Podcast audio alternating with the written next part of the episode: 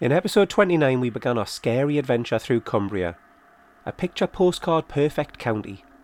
It's as spooky as it is beautiful, as you'll see for yourself if you head over to How Haunted Pod on Instagram and take a look at the locations we dared to explore last week and those that we're about to encounter this time out. So tonight, join me as we continue our tour of haunted Cumbria.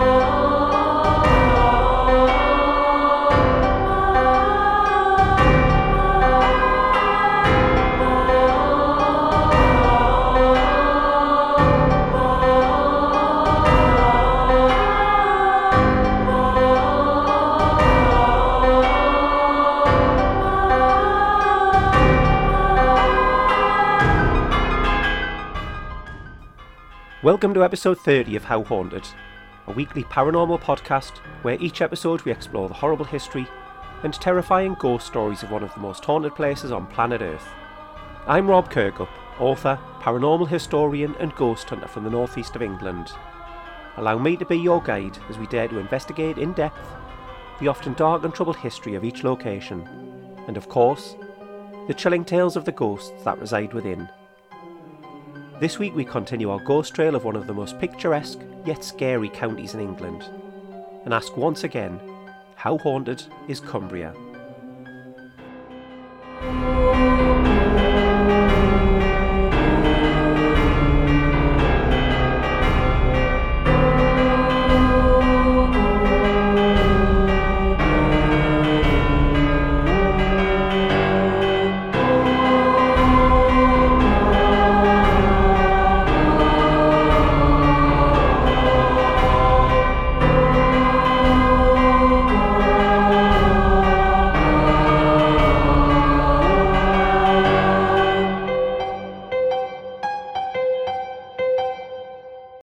Listener discretion is advised, as each episode of How Haunted will feature gruesome tales, horrific happenings, bloody murder, and ghosts.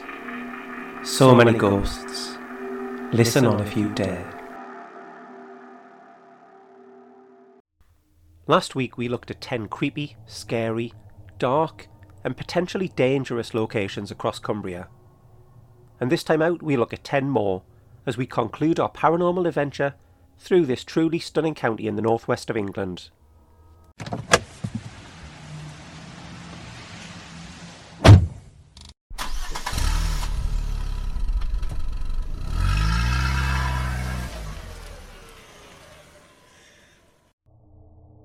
Levens Hall. Levens Hall began life as a simple peel tower built in 1350 by the de Redman family to defend against a threat of attack from the Scots. With cattle byres below ground level, and underhousing for the women and children to take shelter in times of trouble. The tower remained in the de Redman family until the 1550s, when their successors, the Bellinghams, chose it as their main residence. In 1578, James Bellingham began work to build a comfortable family home around the tower. This work was completed in 1641, over 50 years after it began. This was also the year in which James Bellingham died. In 1694, Colonel James Graham added a fine staircase leading from the Great Hall, the brew house, and the east and south wings. Graham had won the house in 1688 from his cousin Alan Bellingham, a compulsive gambler on the turn of a card, the Ace of Hearts. Shortly after taking ownership of Levens Hall, Graham had water spouts added to the front of the hall, marked with hearts, and his initials and the initials of his wife. Colonel Graham was a close friend of King James II and Graham filled the house with grand furniture, including the superb Charles II dining chairs that remain to this day, and many beautiful works of art. In the late 1690s, he employed French garden designer Guillaume Beaumont to create the topiary gardens, which are Levens Hall's most famous feature, attracting thousands of visitors every year, and they remain almost unchanged over 300 years later. With over 600 years of continued occupation, it may come as no surprise that the Bagot family who live at Levens Hall today share their home with all manner of things that go bump in the night. The Grey Lady is regularly seen walking the ancient topiary gardens after dark, and is believed to be the ghost of a pregnant gypsy woman who cast a curse upon Levens Hall at the beginning of the 18th century. It was a wild winter night, and the gypsy woman, weak, freezing and starving, approached Levens Hall begging for shelter. She approached the main entrance to the hall and was turned away. She was so weak that she collapsed and died where she lay in front of the hall. But before she breathed her last, she cursed the family warning that no eldest son of the family shall inherit Leven's Hall until a white doe is born in the Hall's deer park and the waters of the River Kent freeze over. For almost 200 years the estate passed down the female line. That was until 1895 when the curse was finally broken. In this year, a pale coloured fawn was born to one of the black Norwegian deer that lives in the acres of parkland in the grounds of Levens Hall. And there was a particularly severe winter which saw the nearby River Kent freeze. The following year, a son was born to the Bagot family named Alan Desmond, and in 1913, Sir Alan Bagot inherited Levens Hall from his father. Despite the curse being broken, the sinister wraith of the Grey Lady is still the most commonly reported ghost. She is described as having her lank hair up in a bun, wearing a long purple grey dress, with the ragged hem hitched clear of her bare feet. As well as being seen in the gardens, she has also been seen at the bottom of the drive close to the river. In 1973, she was almost the cause of a near fatal accident, as she suddenly appeared in the middle of the road in front of a motorist who had to slam his brakes on to avoid her. In recent years, she crossed the road in front of a cyclist who fell off his bicycle trying to go around her. When he looked up to check that he had not caught the grey looking lady, she'd vanished. Another well reported phantom is that of a small, playful black dog. The origin of this friendly ghost is a mystery, but he is described as being small and woolly with bright, friendly eyes. He enjoys playing on the staircase, confusing visitors by running around their feet as they climb the stairs, many tripping up trying to avoid standing on him as he appears so solid and real. That is until he vanishes suddenly. At other times, people will open a door and the little dog will rush out to greet them, wagging his tail but when somebody attempts to stroke the dog, their hand passes straight through him. Another unidentified spirit at Leven's Hall is that of the Pink Lady, a benign ghost who was first seen in 1973 when two separate groups of visitors clearly saw the figure of a woman standing on the staircase, wearing a long pink dress, apron, and a mob cap similar to the style of an 18th century maid. Ever since, the Pink Lady, as she has become known, has been seen regularly on the staircase and walking along the hall, she appears solid and is said by witnesses to just suddenly dissolve. In the 1950s, a priest called Father Stoner was making a visit to Levens Hall to visit an ill member of the Bagot family. He let himself in, and as he passed the main hall, he passed a man playing the harpsichord with a bright electric light burning above them. Not wanting to disturb the man, he continued past him and headed upstairs to comfort the family member. After 20 minutes, they had dozed off into a peaceful sleep, so he quietly made his way back downstairs where the harpsichord player was still there. Again, he didn't disturb the man, and he was about to leave when he heard voices from a nearby room. He knocked and entered to find the lady of the house, Mrs. Bagot, with a guest having a candlelit tea party. He made conversation and asked in passing why they were sitting in candlelight. He was told that there'd been a power cut and all of the electricity was out. The priest was a little confused about this, and explained that he'd passed a man playing the harpsichord sitting under an electric light working perfectly well. The lady of the house assured the priest that this was not possible, and she tried the electric light switch again to prove that the power had not been restored. She explained that the only member of the family who could play the harpsichord was her husband, who was away on business. The priest led her out into the hallway, but he found silence and darkness. The man had vanished. Mrs. Bagot was now gravely concerned for the safety of her husband, as she believed every word the priest had said, and was now concerned that it may have been her husband's ghost or some kind of warning that he was in danger. However, having no mobile phones in these days, she had no way of contacting him. Father Stoner had not met Mr. Bagot before, so could not confirm that it was him he had seen playing the instrument. Thankfully, Mr. Bagot returned home safely the next day, as did Father Stoner, and to his horror, he immediately recognised Mr. Bagot as the man he had seen so clearly the previous day. He even asked Mr. Bagot to play the harpsichord, and the piece of music that he chose to play was the exact same piece that the priest had heard him play the day before. The present owners of Levens Hall experienced strange noises and ghostly apparitions, Mr. Bagot's mother in law had her very own encounter while staying overnight in the hall, when she awoke in the middle of the night to bear witness to three apparitions stood at the foot of her bed. The figures were that of a man with a stick wearing a stovepipe hat, and a woman with a small child. Mr. Bagot described his mother in law as a very forthright woman, and this is true, as she simply asked the trio of spectral visitors, What on earth are you doing here? Get out of my bedroom. At this, the three figures turned and walked into a wall. The figure of a young girl has been seen hiding among the trees in the topiary garden. She was first reported in 1992 during a paranormal investigation. On the same investigation, there was lots of reported flashing of lights in the garden that could not be explained, a phenomenon that continues to this day. Back when I was researching Levens Hall for my book Ghostly Cumbria in 2009, I was fortunate enough to be able to track down a former paranormal investigator from the highly popular Living TV series Most Haunted.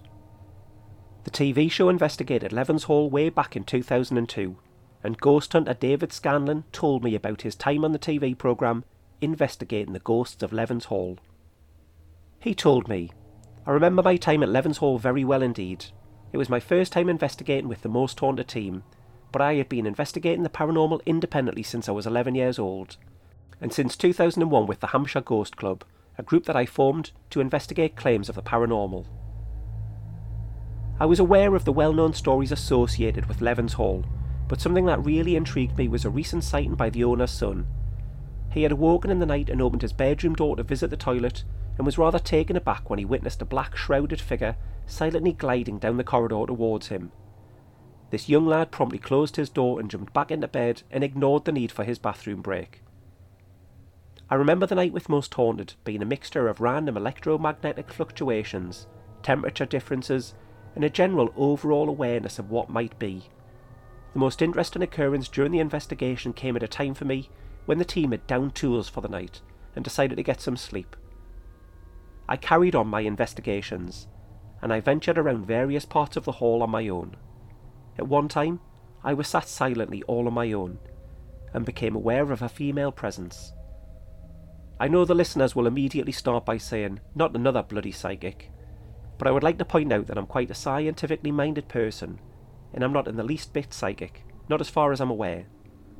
Regardless, this presence came very close, and all of a sudden I just felt an overwhelming sensation of causing sadness to the family. Not on a nasty level, but on the level of an illness that toppled one strong personality. The feelings I had physically I could only liken to those of a stroke. I decided to leave the area in the hope that it would clear the presence with me, but it didn't. I ventured out of the hall, and the feeling just intensified. The feeling finally went when I returned to the hall and I came to rest in a small area no bigger than a box room just off the room where the family kept a copious amount of silverware. That's when the feeling finally left me, and I felt I had dropped the woman off in an area in which she felt comfortable. I still can't explain the sensations or the occurrence. I spoke to Derek Acorah, our spiritualist medium on the show, and he told me that it was a form of possession and a way in which to convey what the spirit was feeling and trying to say to people.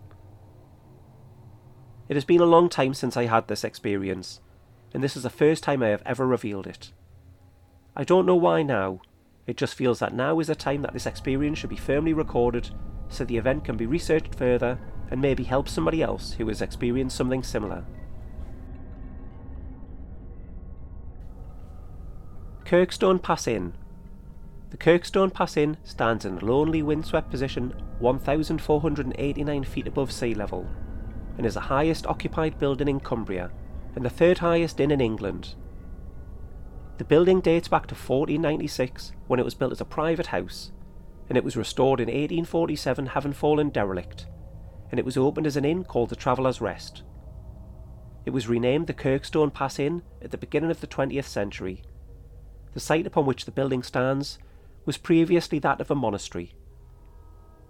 The Kirkstone Pass Inn is named for the Kirkstone Pass upon the summit of which it is situated. It is very popular with tourists and walkers, and it provides breathtaking views over the Lakeland Fells and the Brothers Water, a lake at the bottom of the pass. The A592 road runs through the pass and is the highest pass open to traffic in the Lake District. It links Ambleside to Patterdale in the Ullswater Valley. The pass rises steeply, climbing 1,300 feet in just three and a half miles, with a gradient of 1 in 4 in places. It is known locally as the Struggle, a name dating back to when horse-drawn coaches would struggle with the incline requiring passengers to climb out of the coach and walk to the top on foot. The lake poet William Wordsworth, who lived in the nearby village of Rydal, walked this pass many times.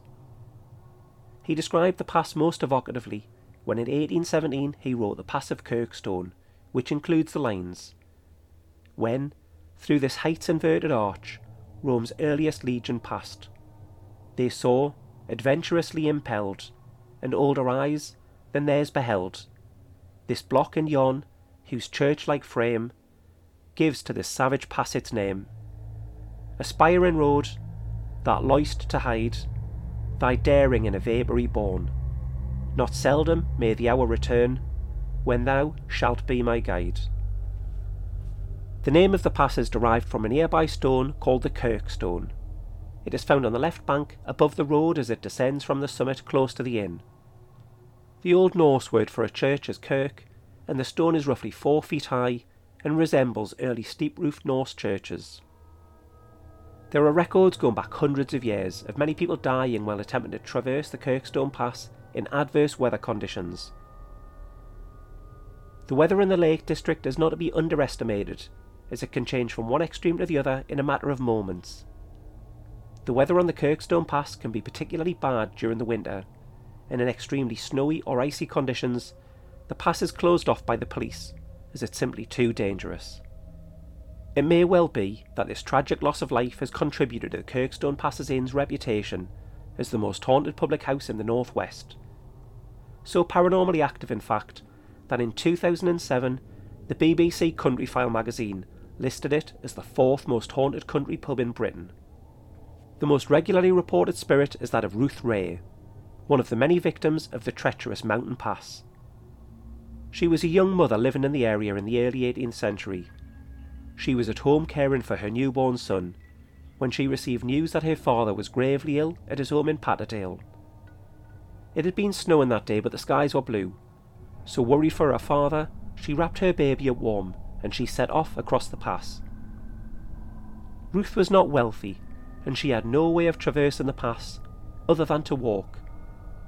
To Ruth's horror, mist descended on the Kirkstone Pass, and this was followed by a blizzard. Ruth's husband feared for her safety, so headed out into the blizzard to try and bring her home safely. He tried to follow the same route, but the weather was deteriorating further, and he realised that his own life was in danger. He would have perished on the pass had it not been for a sheepdog that led him back to the safety of a nearby farmhouse. The husband was eager to head back into the night, but he realised that he would surely die. He hoped and he prayed to God that his beloved wife and child had made it safely to her father's before the blizzard had set in. The following morning he headed back out onto the pass, this time accompanied by the farmer and the sheepdog. They found Ruth and his son close to the top of the pass. She was dead, and she was holding her son tightly in her arms. The man collapsed onto the snowy ground, an outpouring of grief for the loss of the two most important people in his life his wife and his son, who was only a few weeks old. However, the farmer shouted to him that his son was still alive. It was a miracle. But sure enough, the tiny child was perfectly fine. In Ruth's final act before the blizzard claimed her life, she had removed her shawl and wrapped it around the baby before holding him close to her chest. She knew she stood no chance of surviving, but she hoped that she may be able to save her son. Tragically, she died only a few feet from the summit at which point she would have been able to find warmth and shelter in the building which is today the Kirkstone Pass Inn. The despair that Ruth must have felt, knowing that she was going to die, must have been incredible. And she has haunted the area around the inn ever since, especially in snowy conditions. Through the window of the inn, people have seen the figure of a woman cradling a baby in her arms. Others have seen the dark figure of a woman appearing to be searching for something. Late at night, people leaving the inn or spending the night there have heard a baby's cry carried on the wind across the pass. In the summer of 1993, a visitor took a photo of his family in the porch of the inn. Upon developing the film, he realised he'd captured something impossible. Behind his smiling family stood a man who had not been present at the time the photo was taken. He was a tall male figure, wearing the attire of a 17th century coachman. The spirit has been seen several times since inside the inn, and is affectionately known as Neville. In the 19th century, the Kirkstone Pass Inn was one of the first coaching inns along the busy trade route to and from Scotland. And a young boy of 10 year old, called Nettle, was the son of the inn's carriage master. Nettle loved to meet the travellers as they came through the pass, and used to wait close to the summit for the sound of approaching wagons and horses coming up the steep, snaking road. But one day his enthusiasm cost him his life. He ran out into the road to greet the wagon, but it didn't slow down and it knocked him to the ground, killing him. The wagon didn't stop at all and headed on past the inn. Nettle's ghost remains at the Kirkstone Pass Inn and has been blamed for the pranks which regularly befall the staff and the guests. Lights turn themselves off and on, and doors that should be open are found to be locked. More unusual still are all of the chairs being stacked on top of tables during the night, and pictures taken down from the walls and stacked neatly on the floor. Visions of coaches being pulled up the pass by teams of horses have been reported, and the sounds of horses clip clopping past in the middle of the night. But when the witness looks out of the window for the source of the noise, there's nothing there. A malevolent entity does lurk within the inn, a phantom whose intentions are unknown, but it exudes evil. Belief in this thing is taken so seriously that talking about it within the pub is not allowed. One night after the pub had closed, two members of staff were counting the takings when they clearly heard footsteps on the floorboard above them. However, they were the only people in the building. Taking a dog with them, the two men headed upstairs, unaware of what they would encounter. When they reached the top of the staircase, the dog sat down, began to whimper, and would go no further. The two men were extremely nervous, and each encouraged the other to go first. Hearts pounding in their chest, they opened the door of the first room and peered in, scanning the room with their torches. There was no one there. They tentatively opened the second door, and again it was empty. They were extremely nervous now, as whatever lay in wait for them must be in the third and final room, as there was no other way out of the building. They burst in at the same time, just in time to see a black figure move swiftly across the room before vanishing into a wall. Neither men knew what it was, but both experienced the same feeling that it was pure evil and the most terrifying thing that either of them had ever seen. One local taxi driver won't enter the Kirkstone Pass Inn. He once had an experience so terrifying a number of years ago whilst inside the inn that he won't talk about it, but he has vowed to never, ever go inside the Kirkstone Pass Inn so long as he should live. Behind the inn is a tree that was used in the 18th century to execute criminals. Dozens of men and women met their death at the end of a rope dangling from that tree. And because they were not allowed to be buried in consecrated ground, their bodies were thrown into the fells to decay and be feasted upon by insects and animals. One local who died in this manner was a former owner of the building. He was persecuted by the local villagers following the mysterious deaths of his twin baby sons. There was no evidence to support their belief that the father had any involvement in their sudden deaths, and he appeared to be genuinely devastated. However, the villagers decided that there was no doubt that he must have murdered them, and they decided to take the law into their own hands. They dragged the man to the hanging tree and tightened a crudely constructed noose around his neck. As he dangled from the tree, he was crying huge tears of grief. Not for his own impending death, but for the loss of his sons, who he'd not even had a chance to bury. Death followed swiftly, and ever since, his spirit has been seen outside the Kirkstone Pass Inn, still mourning the death of his children for all eternity. Sadly, the Kirkstone Pass Inn was closed down in September 2022 by the owners Gail and John Jennings, but hopefully new owners will soon be found and the historic inn can reopen once more. Lake Windermere. Windermere is England's largest natural freshwater lake, covering an area of 5.69 miles and reaching a maximum depth of 67 metres.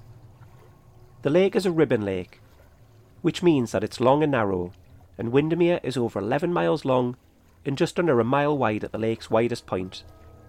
The lake also has 18 islands, the largest of which is the privately owned 40 acre Bell Island.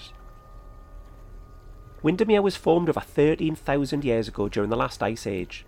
It was formed by a glacier digging through a glacial trough through a vein of soft rock. Then, as the glaciers melted, the trough filled with the water, which formed Lake Windermere. Windermere is undoubtedly one of the country's most popular locations for family breaks and holiday homes, as every year thousands flock to the area to enjoy the natural beauty that Windermere has to offer. This has been the case since the Kendal and Windermere Railway first built a line to the area in 1847. The origin of the name Windermere is believed to originate from Vinidier's lake, from the Old Norse name Vinidir, and mere meaning lake. It was known by the name Winandmere until the mid 19th century. Far from the fun and laughter of the glorious summer days enjoyed by holidaymakers at the lakeside, are the continued reports of strange, howling cries coming from Windermere and the surrounding area after dark. These happenings date back over a hundred years. The earliest recorded occurrence coming in 1895. This year saw a particularly harsh winter, and the entire lake froze over. Locals said that every night for over a week, they had loud continuous moaning noises and cries coming from beneath the frozen surface. Some people passed it off as the sound of cracking ice being carried on the wind, but some believed it to be the tragic ghosts of 47 wedding guests who on the 19th of October 1635 were on board a ferry on the lake following the ceremony, and the overladen vessel sank beneath them. Every single passenger drowned. A more common belief amongst locals is that it could be the phantom crier of Claife, the spirit of a monk from Furness Abbey who is said to make himself heard by crying out over the waters of Windermere. The legend of the crier of Claife tells how a monk fell in love with one of the women who came to Furness Abbey in need of help. However, the love he felt for her was not returned, and she rejected him. Heartbroken, he made his way out to Windermere and to Claife Heights, a wooded area on the western shore of the lake. He cried out into the night sky, a wild outpouring of grief, and he fell to the ground dead, having lost the will to live. One night a local ferryman heard the cries across the lake and mistakenly thought it was somebody calling out for his service. When he returned without a passenger, he was visibly shaken. He was white as a sheet. His eyes were wide in their sockets, and he was unable to speak. He took to his bed and died within days, having never been able to tell of what he saw that night. Following this, it was not possible to get a ferry across Windermere after dusk, as the other ferrymen were terrified of coming face to face with the crier. The cries continued night after night, and a priest was called in to exorcise the terrible phantom. And although the terrifying cries of the crier ceased, the area of Claife Heights continued to have an uneasy atmosphere. On more than one occasion, packs of foxhounds, having been in full cry during a hunt, would stop dead in their tracks when nearing Claife Heights, and they would whimper until being led away, unwilling to continue the hunt. There are also a number of spectral animals linked with Windermere, there have been many sightings since the 1500s of a phantom white horse, which witnesses have seen glide across the surface of the lake from shore to shore. Legend has it that anybody who witnesses the white horse will suffer a death in their family shortly afterwards. Another mythical beast linked with Windermere is the Tizzy Wizzy. The first sighting of the creature is attributed to a boatman at Bowness, who used to regale tourists in the early 1900s with stories of his encounters with the strange water-loving creature who had the body of a hedgehog the tail of a squirrel, and a pair of wings similar to that of a bee. Although this sounds like a fanciful tale made up to entertain children, regular sightings of Tizzy Wizzies have continued, with claimed encounters as recently as 2008. On the 23rd of July 2006, Lake Windermere hit the headlines in newspapers nationwide when university lecturer Steve Burnip and his wife Eileen were horrified to see what they could only describe as a Loch Ness type monster in the north end of the lake swimming close to the shore. At the time, Mr. Burnip told the Yorkshire Post, I was on holiday at Dower House at Wray Castle. It was the first Sunday of a week long holiday around lunchtime. I was walking along the lake with my wife and two friends, and we'd walked up to Watbarrow Point, which juts out into the lake about 40 feet. We were stood chatting, and I literally saw it. Similar to the classic three lumps that you get in the Loch Ness pictures. I could see a head with swirling water, and then a grey lump, more swirling water, and then another grey lump. But the most remarkable thing is that it was really moving. My jaw just dropped open, and I said, Look at that. My wife also saw it, but it very quickly moved up the lake. I estimated it to be at least 30 foot long. I wouldn't believe anybody else if they told me, but I saw it, and I know what I saw. In March 2007, the lake monster of Windermere was spotted again, this time by photographer Lyndon Adams, who christened the beast Beau Nessie. He was walking in the area with his wife when they spotted it. It just came out of the blue, said Mr. Adams. The water was incredibly peaceful, and then this huge thing appeared, diving and thrashing around. It appeared to be about 50 feet long when I compared it to the nearby boats. I snatched the binoculars from my wife and gasped when I got a better look. I could see this dark, huge thing moving in the water. It had a head like a Labrador dog, only much, much bigger. In July 2009, Thomas Noblet was swimming in the lake when he was suddenly swamped by a three foot wave. Mr. Noblet was training daily on the lake for a channel swim and he had never entertained the idea that the lake monster might actually exist. But he was at a loss to explain the sudden bow wave. He was swimming at 7am with a swimming trainer, who was in a boat alongside him, and they were the only people on the lake. He said, We had gotten up early and Windermere was crystal clear. The lake was totally empty apart from us, and all I could hear was the slapping of my arm against the water. All of a sudden, this wave just hit us. My trainer had asked where the hell that wave had came from, and it made the boat rock from side to side. It was like a big bow wave, a three foot swell at least. There were two, as if a speedboat had sped past, but there were no boats on the lake. In 2009, I spoke to John Downs, the director of the Centre for Fortean Zoology and professional monster hunter. I spoke with him about the Beau Nessie, and he told me of several other eyewitnesses who had contacted him with reports of encountering the Windermere monster following Mr. Burnip's report, which brought the creature to the media's attention. He told me. An incident was reported by a Mr. and Mrs. Gaskell, who had seen the creature while boating on the lake in July 2006. The weather was dry and fine, with little breeze, and the surface water was warm and calm. They have, on many occasions, seen fish jumping and surfacing in the lake. But on this particular day, they were travelling at a speed of around four knots near the yellow six miles an hour marker at the entrance to the Ambleside Basin at the north end of the lake, when they both saw a disturbance around 20 yards ahead of them. Mr. Gaskell told me that they had seen something very large surfacing and diving again, which looked like a seal or a dolphin without the fin. It was leaving a large wake and ripples. They did not see it again that day, or anything similar since. Over the next month, I received six further eyewitness accounts, Interestingly, one was from the late 1950s and another was from the early 1980s. Moresby Hall Moresby Hall is a former manor house and hotel in Parton on the Cumbrian coast near Whitehaven, overlooking the Cumbrian Fells and just to the north of the village of Moresby. The hall was constructed during the 12th century, possibly as early as 1150, the adjacent St Bridget's Church was built between 1822 and 1823 on the site of a Roman fort named Gabrosentum. The earth banks of the fort can still be seen today. The wealthy Moresby family owned the estate for centuries during medieval times and had contacts with English royalty. Christopher de Moresby fought in the Battle of Agincourt and was knighted by King Henry V, and Anne, his great granddaughter, who was the sole heiress of the estate, saw her fiancé Sir Francis Weston executed by King Henry VIII as he was accused of high treason and adultery with Queen Anne Boleyn, the king's second wife.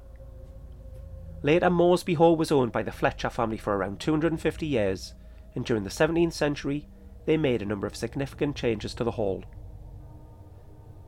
During the 18th century, the house was owned by several different people after Thomas Fletcher died childless. It fell into disrepair and was used as a farmhouse. However, in 1910 it was restored, and it was used as a small manor house for 45 years. It was then used by High Duty Alloys as an office until the late 1990s. Moresby Hall is a Grade 1 listed building in English Heritage have described the old house as being one of the most important buildings in Cumbria.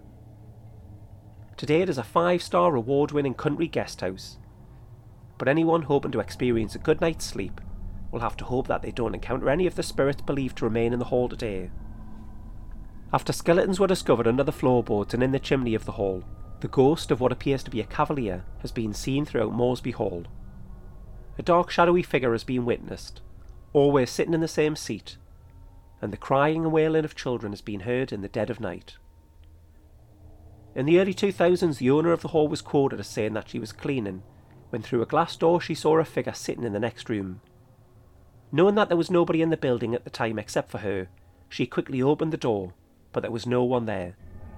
She closed the door and could no longer see the figure through the glass. She said the figure appeared to be that of a cavalier, and she must have seen a ghost. There is a legend dating back many years that there is a lost fortune buried somewhere in the hall or in its grounds. Another myth is that once a year a fairy fountain appears in the grounds of the hall and produces a lake upon which a single magical swan swims. The churchyard of St Bridget's Church is rumoured to have a tunnel that runs beneath it, and a white lady, some say it's Anne de Moresby, walks the route of the tunnel, but above ground. Wastwater. In the Wastdale Valley of Cumbria is Wastwater, a dark, deep, and very mysterious lake. It is an example of a glacial, over deepened valley. It is three miles long, half a mile wide, and around 260 feet deep. Wastwater was voted Britain's favourite view in 2007 by viewers of TV channel ITV. It is a favourite with photographers. It's almost impossible to take a bad photograph of Wastwater, and you can see photos taken by me over on the Instagram right now. It's unusual for a day to go by without a gaggle of keen photographers arriving at the lake a couple of hours before dusk and wait to capture the perfect shot. The lake is surrounded by the mountains of Red Pike, Kirk Fell, Great Gable, and Scafell Pike. The water is cold and home to trout and the ancient Arctic char, which have survived since the Ice Age. Reports of a monster residing in the murky depths of Wastwater first appeared in the early 1960s, when water pipes were placed into the lake for the nuclear plant cooling system at what is now Sellafield Nuclear Power Station. Word began to spread in the area from workers of the project who had seen a long, dark something swimming in the depths of the lake, moving like a fish, but much, much larger, some claiming it to be several metres in length. The lake has become popular with divers, and stories of a monster living at Wastwater have refused to go away. One witness told Diver magazine in December 2002 of his encounter with the creature. He said, Anyone who has ever dived England's deepest lake, the eerie Wastwater in West Cumbria, knows that there's something very large and strange down there. I saw it move off into the depths, way below me, when I was 36 metres deep, in wonderfully clear water in the early 1980s. Skeptics would say I was full of narcosis. I say I saw something the size and shape of a giraffe's head off into the deep. When you stop laughing, consider this fact. There are fish in Wastwater left behind by the retreat of the last ice age. What's not to say that something higher up in the food chain was left behind with them?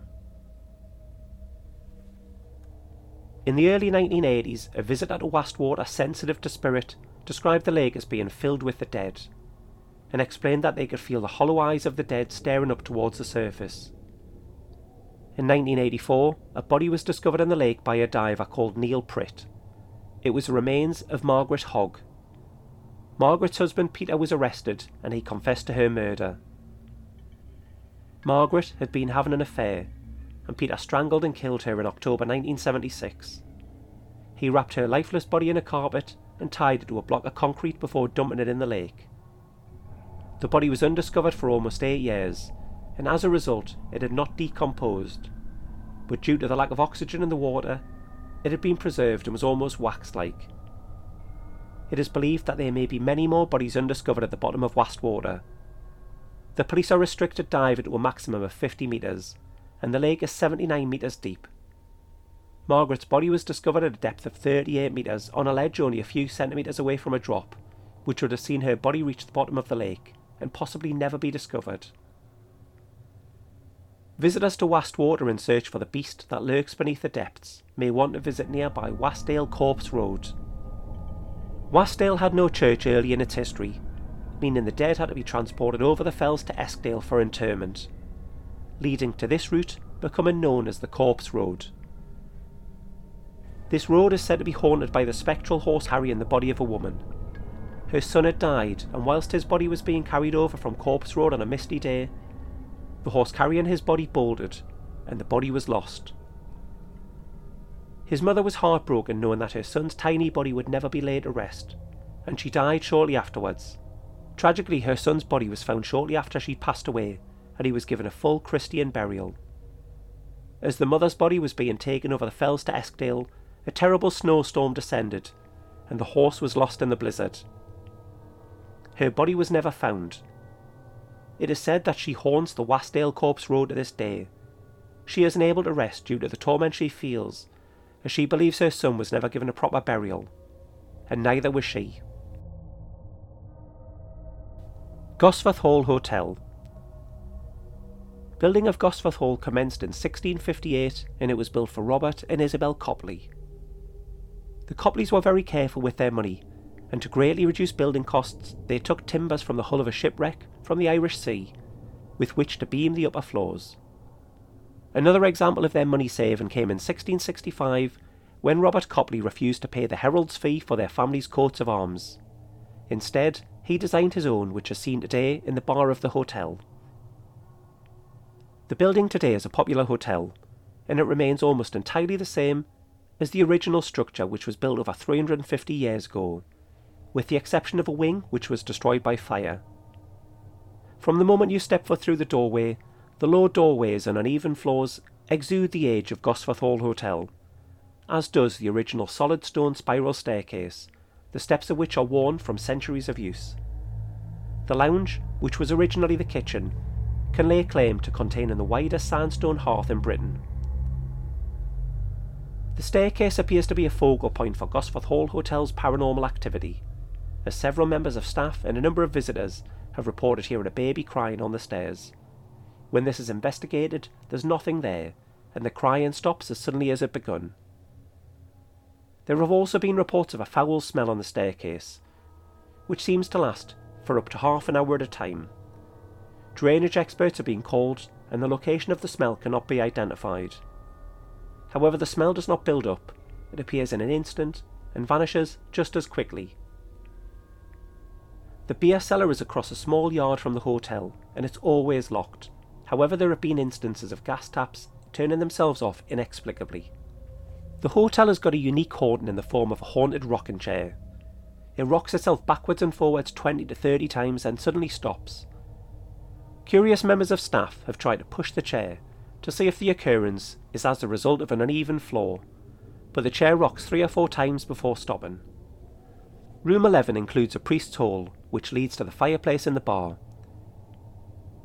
In the 17th century, it was illegal to be a Catholic, and Catholic martyrs were killed by the crown due to their faith.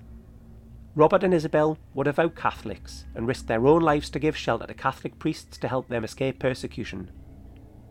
Visitors to the room have seen a figure which has been described as resembling a friar or a monk, sitting by the entrance to the priest's hall.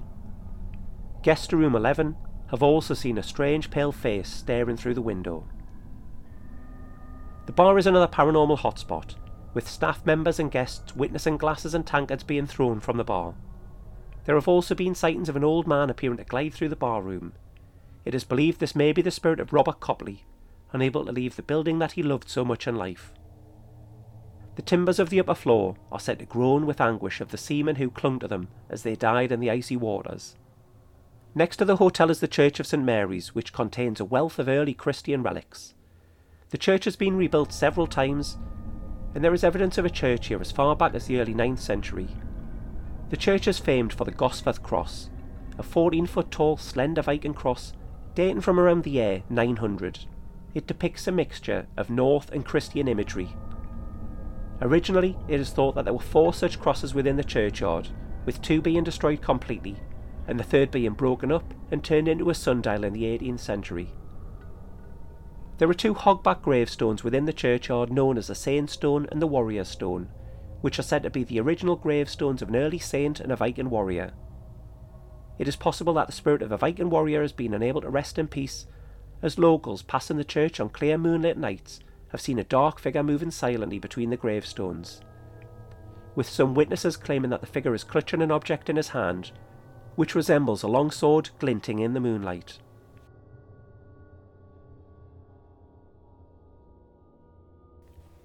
Hardknott Roman Fort Hardknott Fort was known by the Romans by the name Mediobogdum and was one of the loneliest outposts of the Roman Empire. It was built between 120 AD and 138 AD during the reign of Emperor Hadrian, and it is positioned on a spectacular site overlooking one of the steepest roads in the UK. The drive up the steep, narrow, winding road is not for the faint of heart, but alongside the incredible scenery, this adds up to the incredible experience that is Hardknott Roman Fort. The fort was occupied initially only briefly, before being abandoned during an advance into Scotland during the middle of the 2nd century. The fort was reoccupied in the late 2nd century and was in use until the end of the 4th century, and the garrison was a detachment of 500 men from the Dalmatian coast, infantry soldiers from Croatia, Bosnia Herzegovina, and Montenegro. The Romans built a road over the pass in the 2nd century and called the road the 10th Highway. It reaches a height of 1,289 feet at the summit of Hardknott Pass. The road fell into disrepair when the Romans left England at the early part of the 5th century, although it remained a popular route for pack horses in the centuries that followed. Tragically, the ancient Roman road was completely destroyed during the Second World War, when the Ministry of Defence used the area for tank training. A decision was made to rebuild the road using tarmac, However, the current road was not built on the exact route of the Roman road it replaced. The fort is one of the best preserved Roman remains in Cumbria. The fort is 370 feet square and covers an area of around 3 acres. The stone fronted rampart has been partially rebuilt from stone reused from the area, with a slate course distinguishing the original stonework from the rebuilt stones. The rampart wall is in the region of 12 feet thick in each corner of the fort are the foundations of the towers that stood in each corner, and gateways on all four sides. Within the walls of the fort, granaries, soldiers' barracks, the commander's house, and the headquarters buildings, or Principia, have all been excavated and the surviving stonework prepared. Outside of the fort walls is the bathhouse, and this consists of three adjoining rooms the cold room, or frigidarium, the warm room, or tepidarium, and the hot room, or laconicum. Higher up in the hill is a large parade ground, evidence of the strict military discipline that the garrison lived under. The ground has been levelled, and on its west side is a ramp leading up to a viewing platform for the officer commanding the military exercises. The parade ground is considered to be the finest surviving example in the Western Empire. The remote location of the fort, with dark crags above and below, lends an eerie atmosphere to Hardknott Fort that very few ruins can match. In more recent years, Hardknott Roman Fort has been home to some unusual paranormal activity, including whispering in visitors' ears, dark shadows, and strange sounds. In 2003, on a glorious summer's day, over a dozen witnesses saw a strange swirling mist slowly rise from the ruined fort before moving swiftly in the direction of the commander's house, and then vanishing as suddenly as it appeared. On the 8th of May 2007, a couple were in the ruined fort alone when they heard the sound of marching boots on a hard surface, even though the area is covered in grass. The footsteps lasted around 30 seconds before fading away. There is also an old legend linking the fort to the fairies of Cumbria. This dates back to at least 1607 when William Camden wrote of the link between Hardknott and the fairies in his book called Britannia. Cartmel Priory Gatehouse. William Marshall, Lord of Cartmel and later Earl of Pembroke, founded Cartmel Priory in 1189 for a community of Augustan canons, with the building being completed in 1233. In around 1340, an outer wall was built for the priory and the gatehouse was also added. The gatehouse was built to fortify the main entrance following raids on the area in 1315 and 1322 by the Scottish, led by King Robert the Bruce. In 1536, the priory was closed by King Henry VIII during the dissolution of the monasteries. Large sections of the priory buildings were sold and others were destroyed. Only the south aisle of the priory, which would later become the parish church and the gatehouse, survived. It is believed that the gatehouse was spared because the Great Room was used as a manor court for the priors, dealing with disputes over land in the area owned by the priory. It was during this period that the gatehouse was also used as a prison. The gatehouse has had many uses in the centuries that followed. Between 1624 and 1790, it functioned as the local grammar school, and during this time, an adjoining cottage was built for the schoolmaster.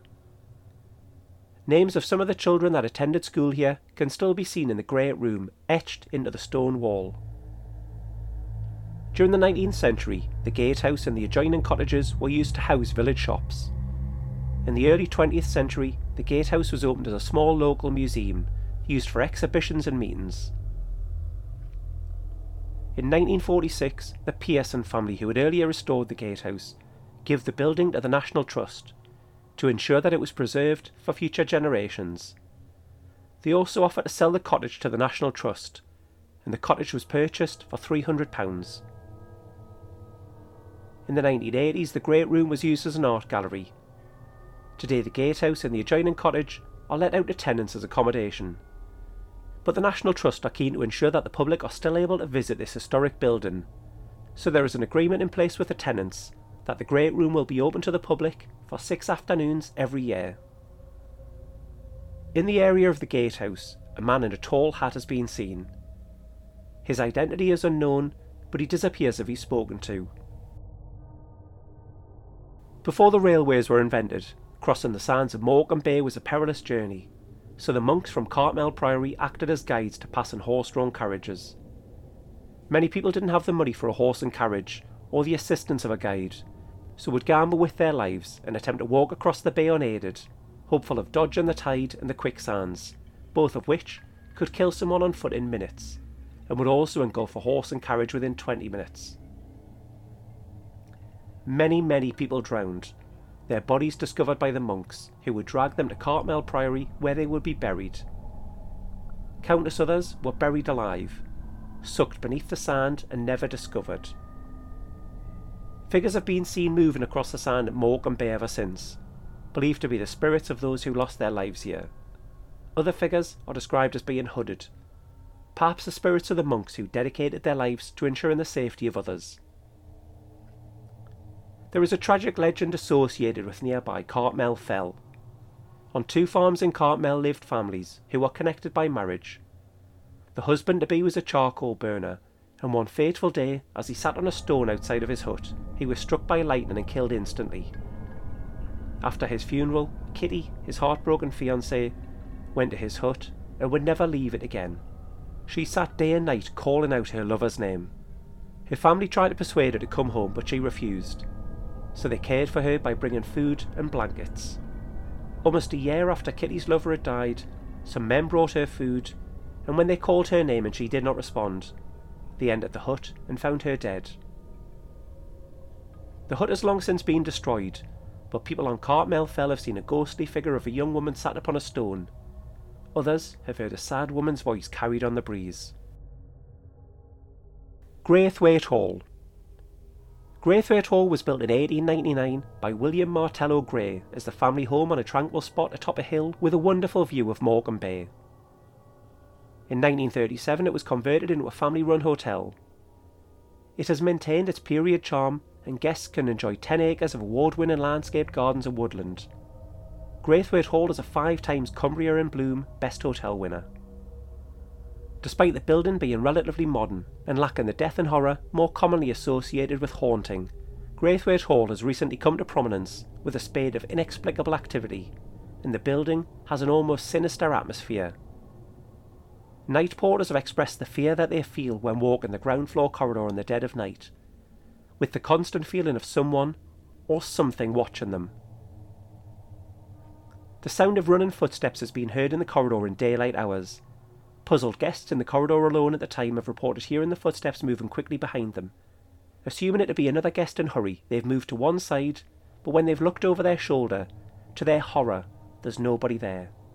yet the disembodied footsteps appear to run straight by them. The breakfast room was once a hive of unusual activity, strange moaning noises, scraping sounds, and items being moved around. However, when a painting that was hung in the room was moved to another part of the hotel, the activity stopped. It is said that a previous owner detested the painting and was behind the mischievous happenings. It appears that something evil may remain in the breakfast room, however, as a paranormal group visited the hall in 2010 during the day, and one member of the team felt as if somebody was strangling them. They were so shaken by this that they fled and vowed to never return. Furness Abbey Furness Abbey is situated in the lush wooded vale in the valley of Deadly Nightshade between Dalton in Furness and Barrow in Furness. In 1124, Stephen, Count of Boulogne, and later King of England, founded an abbey near Preston in Lancashire for the Order of Savigny, an order of monks which was established in Normandy. Three years later, they moved north to Furness, and Furness Abbey was built entirely of local sandstone. In 1147, despite the resistance of the then abbot, Peter of York, the abbey became a Cistercian monastery. In the decades that followed, the Cistercians enlarged and rebuilt the original church. It was given a generous endowment, and over the years the wealth and power grew, and it owned 55,000 acres of land, including most of southern Cumbria, as well as land in Ireland and the Isle of Man. One of the kings of Man, Reginald I, was buried at Furness Abbey. By the 16th century, Furness Abbey was one of the richest Cistercian monasteries in England, second only to Fountains Abbey. The abbey suffered many raids by the Scottish, and the early 12th century was a particularly turbulent time. It was attacked in 1316 and then again in 1322, when the Low Furness energy was the target of raiding parties from Scotland. The abbey itself managed to buy itself its protection, but the surrounding countryside and settlements were still sacked and pillaged. As a response to this raid, Piel Castle was built nearby. On the 9th of April 1537, Furness Abbey was disestablished at the command of Henry VIII during the dissolution of the monasteries. Furness was one of the first large abbeys to be dissolved, partially due to some of the monks at Furness becoming involved in the Pilgrimage of Grace, a rebellion which began in York in 1536 and the fact that Furness had openly questioned Henry VIII's declaration of supremacy over the church. The deed of surrender was signed in the chapter house by Roger Pele, the last abbot. Following the dissolution of Furness Abbey, it was stripped of its treasures and anything of worth, including the lead from its roof and much of its stonework, leaving the ruin that remains today. Furness Abbey today is owned by English Heritage, and visitors can see the remains of the east end and west tower of the church, the ornately decorated chapter house, and the cloister buildings. The spirit of a monk has been seen walking towards the gatehouse before vanishing into a wall. A ghostly monk has also been seen climbing one of the staircases within the abbey. It's unknown if this is the same spirit. There is the ghost of a white lady. This tragic shade is believed to be of a squire's daughter, who met her lover in secret at the ruined abbey in the years following the dissolution. One day her partner took a journey which led him out to sea, and he never returned. It is said that she went back to the abbey every day until her death to take in the sight she and her partner once loved. The track they used to walk along hand in hand is still known as My Lady's Walk. The best known and most terrifying of Furness Abbey's ghosts is that of a headless monk on horseback who rides underneath the sandstone arch near the Abbey Tavern. The death of this individual is linked to the invasion of the Scots in 1316.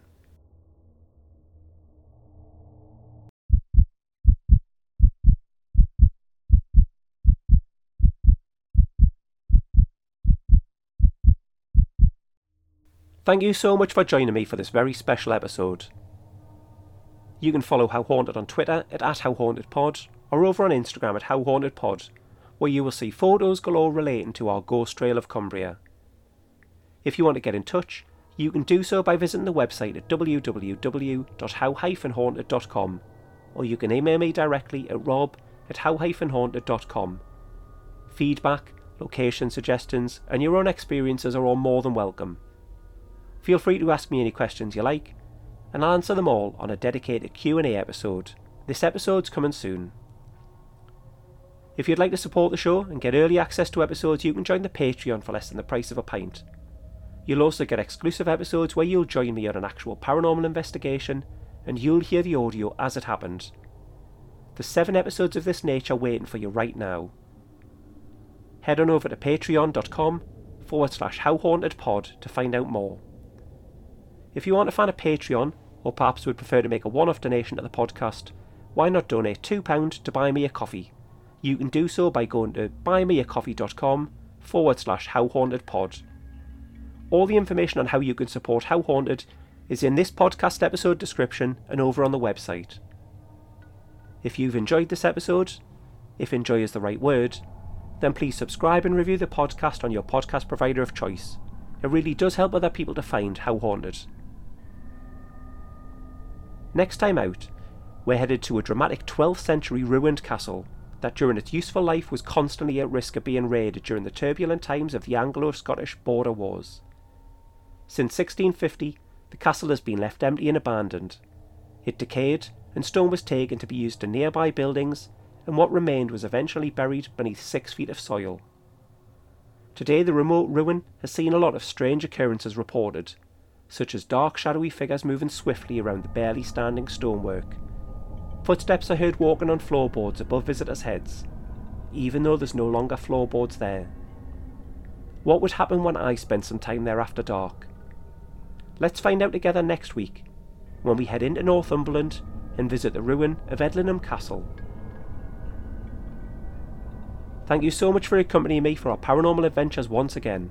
Stay safe and join me next time when we will once again ask the question How haunted?